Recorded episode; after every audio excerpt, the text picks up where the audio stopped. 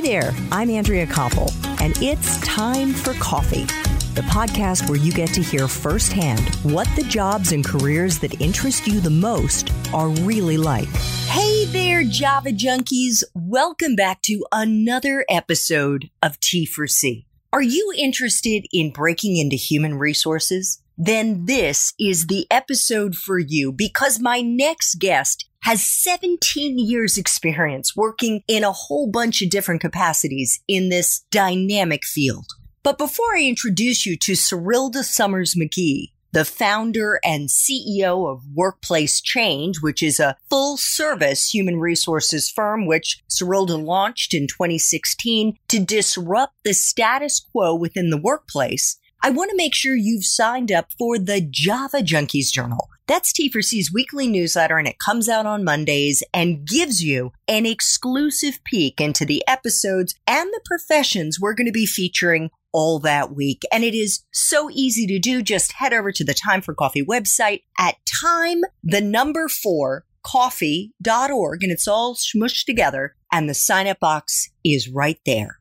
Now, my Java lovers, please grab your mug and take a chug of your favorite caffeinated beverage because it's time for another caffeinated career conversation. And my guest is Serilda Summers McGee, the founder and principal of Workplace Change. It's a human resources consultancy created to guide, advise, and encourage the business world through internal as well as external growth and transition while incorporating diversity, equity, and inclusion, also known as DEI, into HR systems. Serilda has been an HR DEI innovator for over 15 years, honing her ability to identify challenges and opportunities while teaching the masses how to be better leaders. She's inspired thousands to create, embrace, and mobilize lasting organizational change. Most recently, Serilda was the Chief Human Resources Officer for the city of Portland in Oregon, one of the fastest growing cities in the U.S., where she led a bureau of 84 professionals who supported a workforce of more than 10,000 people. She's also held leadership roles within the Portland Development Commission, the Oregon Department of Education, Kaiser Permanente Partners in Diversity, and Reed College. In 2019, Serilda positioned the City of Portland's Bureau of Human Resources to win the Western Region International's Public Management Association for Human Resources Agency Award for Excellence. And before that, in 2018, she received Portland Business Journal's Woman or Women of Influence Award. And then the next year, in 2019, she received Portland Business Journal's HR Excellence Award. Serilda believes in the power of an equitable and inclusive work environment. She knows that to be a healthy company, there must be a healthy culture. Serilda, welcome to Time for Coffee. Are you caffeinated and ready to go? I am, Andrea. I am. I was going to say I used to work for a wonderful nonprofit headquartered in Portland called Mercy Corps, mm-hmm. which, as you know, Portland is the home of Stumptown Coffee. it is. Are you a fan of Stumptown or do you have another favorite? You know, I actually don't drink caffeine at all. I am naturally caffeinated Ooh. from the time I wake up in the morning until I go to bed at night. And I sleep eight straight hours. I don't even get up to go to the bathroom. That's how dedicated to sleep I am. So I am naturally caffeinated. Anytime you ask me, Andrea. Oh, so what is your secret to being naturally caffeinated? I have no secret. I've always been very high energy. I tried to utilize coffee and it just made me manic. okay, I, I got like, it. I got it. Well, I love that. Naturally caffeinated. I want to let our listeners know, Serilda, that we are doing this interview on June 18th, which is the eve of Juneteenth, marks the freedom of enslaved Black people. What does that day mean to you this year? Well, Juneteenth doesn't really mark the freedom of Black people. It marks the date that Black people found out they were free. The legislation had already passed. Black people just didn't find out for seven months. And so the day has always brought to me an opportunity for great reflection on systems and policies and how systems and policies mean nothing if people don't actually live into them. And so that's what Juneteenth represents for me. The fact that you can have systems and policies, but how people behave and the decisions they make to treat you well or not treat you well are completely separate from the systems that exist. It should bring everyone to an opportunity to reflect on how they either live into policies, values, you know, mission statements, or how they don't. Mm. I know you're a mom, you have two little kids. How are you and your husband and your children doing? Right? First, we had COVID, and then a string of very public murders of African Americans by law enforcement officers. So my family, so I have a, a black husband. I have two dark skinned black children. I'm a dark skinned black woman myself. Um, my husband's a dark skinned black man. So we have always lived with the threat of over policing and inequities and unfairnesses that we just had to power through, right? We had to bootstrap it through and figure a way out with no excuses because no one was listening to our cries anyway. So, what's happening right now with the civil unrest in response to the killings of Breonna Taylor, George Floyd, and, and so many countless others is it's heavy, but it's also an opportunity for real meaningful change to occur so that perhaps my children, my 10 year old son and five year old daughter, could have an opportunity in a future that is different than mine because mine was challenging. I've had success, great success. I'm blessed abundantly, but it has been hard fought and uh, going against the grain and you know going against all odds and so i feel incredibly hopeful and quite frankly i don't know that we'd be here if it weren't for covid I, now i'm you know not on board with covid black folks i know at least 10 black people who have contracted COVID, three of whom have passed away from COVID. So it definitely has had a disparate impact on black folks. It's been, you know, reported everywhere. But without COVID, I don't think we'd have this civil unrest. And without this civil unrest, I think it would be business as usual, which business as usual has never really fared all that well for black folks. Mm-hmm. Well, we are going to get more into what you are doing now as the founder of Workplace Change and how you built your hard fought career as a human resources professional in our main time for coffee interview. So for our listeners, please check out show notes to see if her main time for coffee interview is out in the ether yet. But for right now, for the moment, I want to tap into your expertise, Serilda, as someone in the field of human resources and diversity, equity, and inclusion to help guide our young listeners, especially our young African American listeners who want to break into this field. So first espresso shot, mm-hmm. what entry level jobs are available to young people who want to break into this field?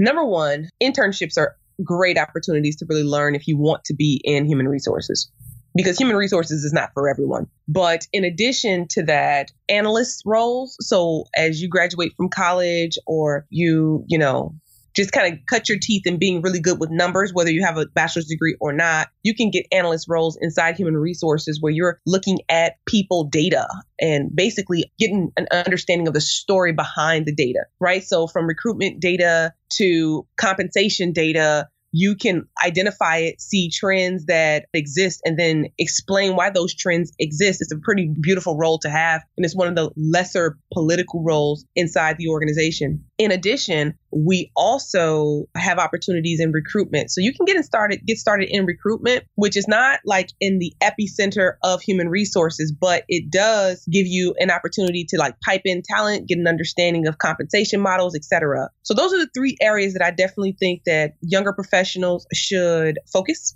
and set their sights on getting access into HR through those outlets. Okay, fair enough. I want to pick up on something you said. You said it is not for everyone. Who is it not for? Like, what would you say are the interests, the attributes that you would say somebody should not be looking in this field? Well, HR, the like traditional HR is employee relations and labor relations, right? So you're dealing with people challenges and opportunities. You're dealing with investigations, which are negative, this hard conversations. You're dealing with performance improvement plans. You're dealing with coaching managers on what to say and what not to say and de-escalating conflict. Like you step into the middle of conflict and you create peace and calm. And you oftentimes are the umpire, right? You're the person who's calling who's going to be the winner, who's going to be the loser. If you don't want to be put in those kinds of positions, HR is not for you. And a lot of people think HR is just about being nice and warm to people. Yeah. No, right? Like you need to be a people person in that you see people's humanity and you can be patient and you can extend grace when it's appropriate and, and be patient. But HR is hard conversations. It's difficult conversations and people pleasers and people persons they tend to not want to have those kinds of conversations about you didn't get the job, you didn't get the promotion, and this is what it's going to take maybe to move forward, but you can't avoid it. You have to step into the fray. If that's not what you want to do, then HR is not where you should be. Okay. Well, you see, I would never make it in that field because I do not want to have those hard conversations. So you mentioned empathy in effect. What is another useful soft skill and hard skill that you look for, Serilda, in the young people that you hire? Well, the skills that I look for are people who are willing to learn. I think any executive who is hiring burgeoning talent is generally looking for someone who is willing to roll up their sleeves and learn and be smart and be quick, right? Like the, the, soft skill information is like, can you work in a group? Can you work on a team? These are things that you tend to learn in most liberal arts colleges where you like went and took in person classes. Can you fall back and allow someone else to run point, right? Can you not be competitive and combative even within your own team? These are things you have to learn as you're evolving. I have two children now, one's 10, one's five and they are middle class. Some may argue upper middle class. I see them doing like not not being conditioned to share right? Because they have their own stuff all the time. They need to go to college and learn how to share. They need to go to college and learn how to work in a group. They need to go to college and learn the importance and the value of having different voices at the table. And it can't always be you all the time. And your parents can't coach you in that. You have to just go and learn and be uncomfortable and have little spats when you don't have everything on the line to lose. So that's what I would say. Like the soft skills are just basically learning how to work with others and learning learning yourself. Mm who are you? What triggers you? What sets you off? You know, like you have to learn that stuff before you need a check in order to pay your rent. and in college is when you have the grace to do that and the mentors um, and coaches to do that and learn. And what about a hard skill? You mentioned, I guess, basically like data, data science or having some kind of background in data, but that may not be what you look for in the young people that you hire. No, for people who do have an analytical background and who can write. You can't get into HR if you can't write because 95% of what everybody's doing is writing to somebody, whether it's, you know, a performance plan or whether it's instruction and direction or whether it's a denial letter or whether it's a promotional letter. Like you're writing all the time. And if you have not mastered how to just be a really sound, clear, concise writer of information, no matter what role you try to get into in human resources, you won't make it data is incredibly helpful, but it's not the most important function across all different or skill set across all different human resources functions. And so analysts need to be able to process data. If you want to get into an executive role, you have to be able to understand the books, understand, you know, the most expensive asset of most companies is its workforce, right? And how do you mm-hmm. maximize that workforce where cuts are going to happen, how to project, how to forecast across teams. So being good with data is always valuable. And it is something that is good to have no matter what, but it's not necessarily a requirement immediately. We hire English students, people with English degrees. We hire behavioral scientists and psychologists because these are people who understand the human experience and can process and talk to people fairly well. And again, have difficult and hard conversations that don't turn explosive. Um, Super so important. Mm-hmm. Sorry, I didn't mean to step on. No, you. no, you're fine. Mm-hmm. Okay. Serilda, what about someone's major? I know you studied biology. Is it a deciding factor to get into your profession? Does it matter what your major is? it doesn't matter as much what your major is. So again, you know, I became a biologist first and then a teacher second, which is always just a bad design. They should get you in the classroom early so you can figure out if you like kids or not. And so I became a biologist and I didn't want to be a lab rat. And then, you know, I went into education because I wanted to help people. But then I got into my career and I moved up the ladder in student services, working for Michigan State University and Ball State University and community colleges and Reed College here in the Pacific Northwest. But as I was evolving in my career, I identified that HR played such a huge role. I didn't even know what HR was until my mom told me, right? I had some conflict in the workplace and she says, You need to go to HR. And I'm like, What is HR? Like, don't they just do payroll? And she told me what their job was, which was to help solve conflicts in the workplace between human beings, employees and managers, whatever. And I went to HR. I had a really good experience, but I was talking to friends who were having traumatic experiences with human resources. And I just got more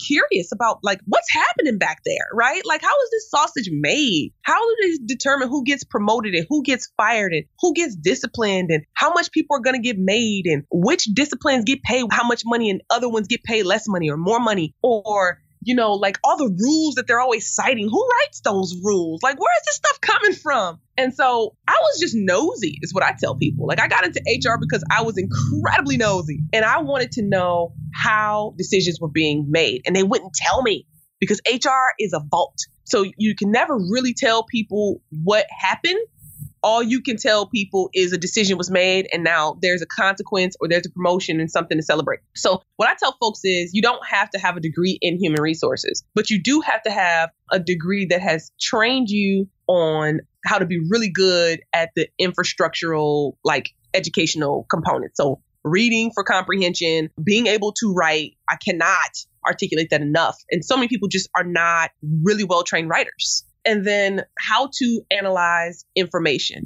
And that's why I like liberal arts colleges, right? Because you become a really well rounded thinker. HR is about being a good thinker. Excellent. Well, I'm going to push back on what you said about being nosy because I actually think that's just curiosity. You're just a curious person. This is true. All right. What about a grad school degree in order to succeed in your field? I know you've got a master's of education from Ball State University and you got your MBA from Willamette University. If so, what do you think are the most useful ones to have? In HR, I would say law degrees and MBAs, without a doubt, because we play with the law, employment law, all day, and employment laws are constantly changing. And so, if you already have a JD, then you can reduce your billable hours, your billable expenses for attorney fees, and consultation of making sure you're compliant with state and federal law. So, a law degree is definitely an incredibly valuable graduate degree to achieve. And, and then an MBA like you need to understand the books if you want to be able to ascend through HR. Do you always want to be an individual contributor and a transactional professional, or do you want to lead? And you can't lead the most expensive asset, the most expensive function of most companies, which is their workforce. You can't lead if you don't understand the balance sheet and you don't understand the revenue, the portfolio of business and how revenue is generated and the expenses that are going out and the profit margins and, you know, like juxtapose that with the goals and how to get the marketing team to be aligned with their because you know most marketing teams are unless it's a marketing firm the marketing team is an expense right? It's not a revenue generating function inside a company unless it is a marketing company. Sure. So you have to understand like how much staffing do you need in order to balance out the books? All of these things come into play as an hr executive. And so that's why i tell people you can have a JD, you understand the law, or you can understand the books, right? Or you can have an MBA and a JD, and then shh, you're just the king of the world, right? And um and, and broke. and broke. But you know what? You can get those three hundred and fifty thousand dollar, four hundred, you know, five hundred thousand dollar base before bonus jobs. I recruit for those jobs, and they're saying they want people with MBAs or JDs or an MBA and a JD in order for you to and plus 20 years experience. But in order for you to be able to get those very sought after, competitively competed for roles. Serilda, what kind of life experiences? So those experiences that we have outside the classroom, do you think are most useful for someone who's starting out in human resources? Oh man, all of your life experiences, you need to be able to call to them, right? So I grew up in a very low income environment in Michigan during a crack epidemic of America where crack was disproportionately represented in the black community. And it was an all black community where I grew up. And I used to think that that was a liability for seeking executive level. I was always very ambitious and I always wanted to get to the top. And I'm like, the thing that's going to stop me from getting to the top is my history, my journey, my bootstrap, blue collar, impoverished, and at times existence and life journey. But what I have learned over time is that that has been the secret sauce of my success in human resources. And that is I get people. I get the average person's journey and the upper middle class person's journey and the impoverished person's journey. And I, I get the single mom who's just trying to make a way and, and have balance for her babies. And I get the single dad and I get the convict who trying to get a new lease on life and has a history that's following him around. I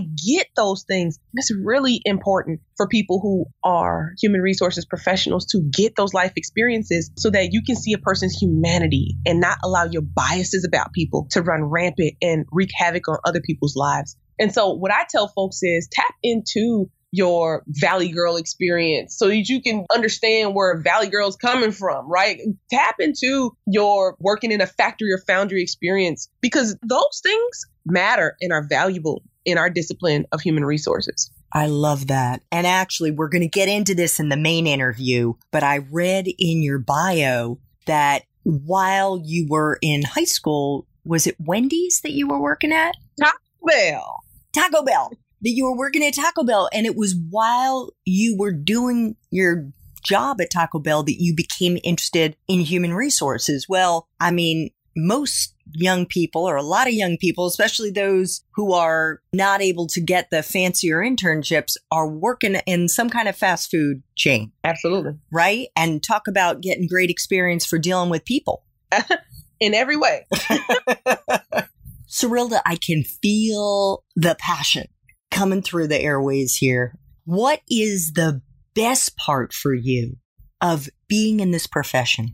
Oh man, I love people, right? Now, people really frustrate me sometimes. Let's be clear. And I'm not the most touchy feely person on the planet Earth. You can ask my children. That's just not my jam. It's like, toughen up, buttercup. Let's keep it moving. But I love the uniqueness of every individual's experience and how they process life and how they process information. And I respect it more so than anything. I respect their journey and their perspective. Now, sometimes their behavior has to be corrected and checked, but that doesn't mean I don't respect your perspective. It's just you can't act like that in here. And and that's what gets me jazzed up every day is to really be able to hear from people what their hopes and their dreams are, whether they're CEOs or really ambitious folks going for jobs, entry level to upper executive level. And I get to hear their traumas and the things that have happened in the workplace that are difficult. And I can help coach them out of it, or I can help just hold people accountable to never let it happen again. I love the people part of this job. And that is what gets me excited every day. Well, I'm telling you right now, as a former journalist, as somebody who spent 20 years in that field, you would have made a great journalist too. well, thank you. Absolutely. So, Serilda, what is the part of your current job as the founder and CEO of Workplace Change that sucks the most? Oh, man. Uh, oh, there are parts of my job that suck a lot. you know, I I'm a founder and I'm an entrepreneur, right? And so that means that although I get to do the discipline I love, and that's the part of the job that I love, I have to do a lot of operational stuff as well and a lot of sales. I like sales because I like people and I like talking about my work. But what I don't like is crafting proposals. Oh my gosh, I've got 34 proposals that I've got to get out next week. And I'm going to tell you something. Mm, I'm going to wait until the last possible second to do them because I don't want to do it. I don't want to do it.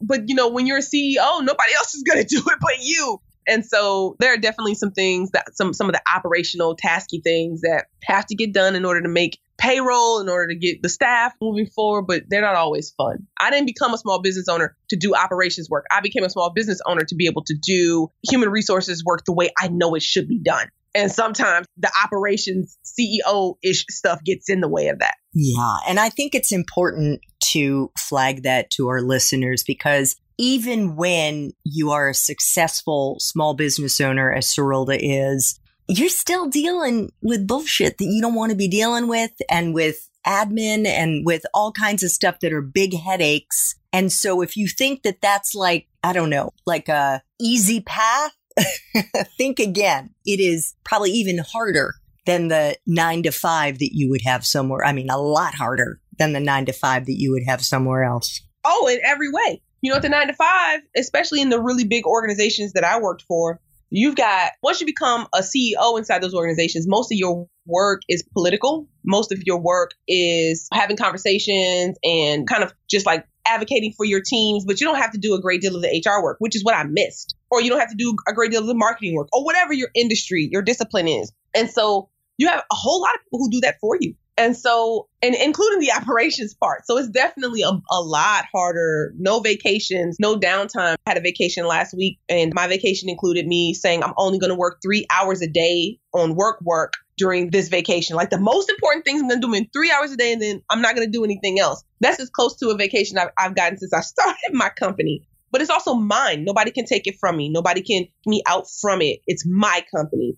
And that level of safety and security means the world to me. The market determines my value. The market is where I can go and go toe to toe with anybody. And I know I'm amazing at what I do. And so I don't have to, my livelihood is not based upon one human being liking me or not liking me inside an organization and completely disrupting my ability to feed my children. And that I will work a million hours a day to maintain. I hear you. I hear you. There is so much liberty in mm-hmm. being able to just have a great idea and move forward with it and not have to get buy in.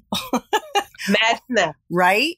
Not have to like get 50 people signing off on it. You just move forward and set the tone and the culture. That's right. If I'm not good at it, the consequence is that my business suffers and it dies off. And that's the risk, right? It's a great risk, but it's also an amazing reward.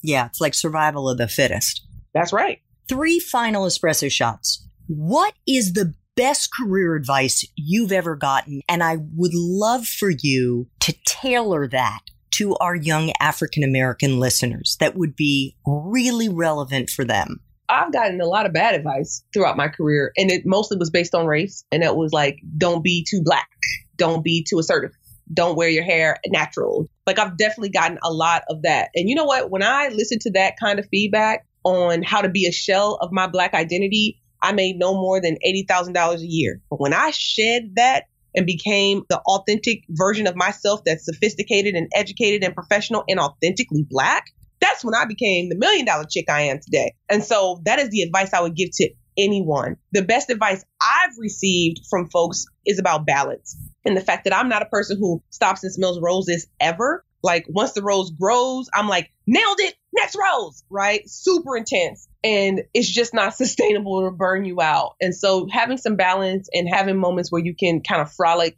and enjoy life and appreciate what you have been able to accomplish over time is so valuable. Serilda, you and I have a lot in common. Two final espresso shots. What movies, if any, or Netflix, Hulu, Amazon shows, if you ever make time to watch them, or books do you think accurately depict your profession? Oh, uh, I don't know. That's a very difficult one. I don't know, but I know I wrote a book about it's called Change the Work Game and it's how to recruit and sustain a diverse workforce. And that is my best articulation of what I felt was missing in books about what it takes to be a HR professional and embed diversity, equity, and inclusion throughout nice. and lead coach managers towards that end too. So it just didn't exist. I was looking everywhere for it. And I'm like, you know what? I'm going to write it. And I sell between 10 and 100 books a month every month for the past four years, which is fascinating to me. Something tells me you're going to be selling more now. I think, they're they're selling a lot more. This might be a hundred book month, you know. okay. Last espresso shot. What would Java junkies, especially black Java junkies, be surprised to learn about the HR field? Oh, well, things that surprised me was that the way people talk about systems and policies is if they don't own and operate them. So when I got into human resources and I would ask questions about this policy or I would ask questions about HR, kind of like as a junior HR person, folks would be like, oh man, that's just the way HR does it. And I'm like, you work in HR, right? Like, oh, that's terrible. You, you definitely need to change it, but that's just the way. And it's like, people don't recognize how much power they have to be able to make changes, including executives. And I, you know, balk at and buck against that notion that we don't have any power to change systems. Systems were created by us, owned and operated by human beings, and we can change them. And I want every HR professional to come in with a critical eye to say, like, is it working? And if it's not working, let's advocate towards getting it changed right now, but not as soon as you get into HR because then they won't like you and they'll kick you out. So you need to bide your time a little bit. That's right. One rocket. Serilda, I want to thank you so much for making time for coffee today with me and the T4C community. Serilda is the founder and CEO of Workplace Change. I uh, wish you continued success so that you can spread the gospel of equity and inclusion and diversity in workplaces all over this country. Thank you so much for having me, Andrea, and thank you for putting together such a cool podcast. Thanks so much for listening to Time for Coffee, where the professionals in the jobs that most interest you always have time to grab coffee 24 7, no matter where you live. I have one quick favor to ask you. Remember to rate, review, and subscribe to Time for Coffee. Thanks so much.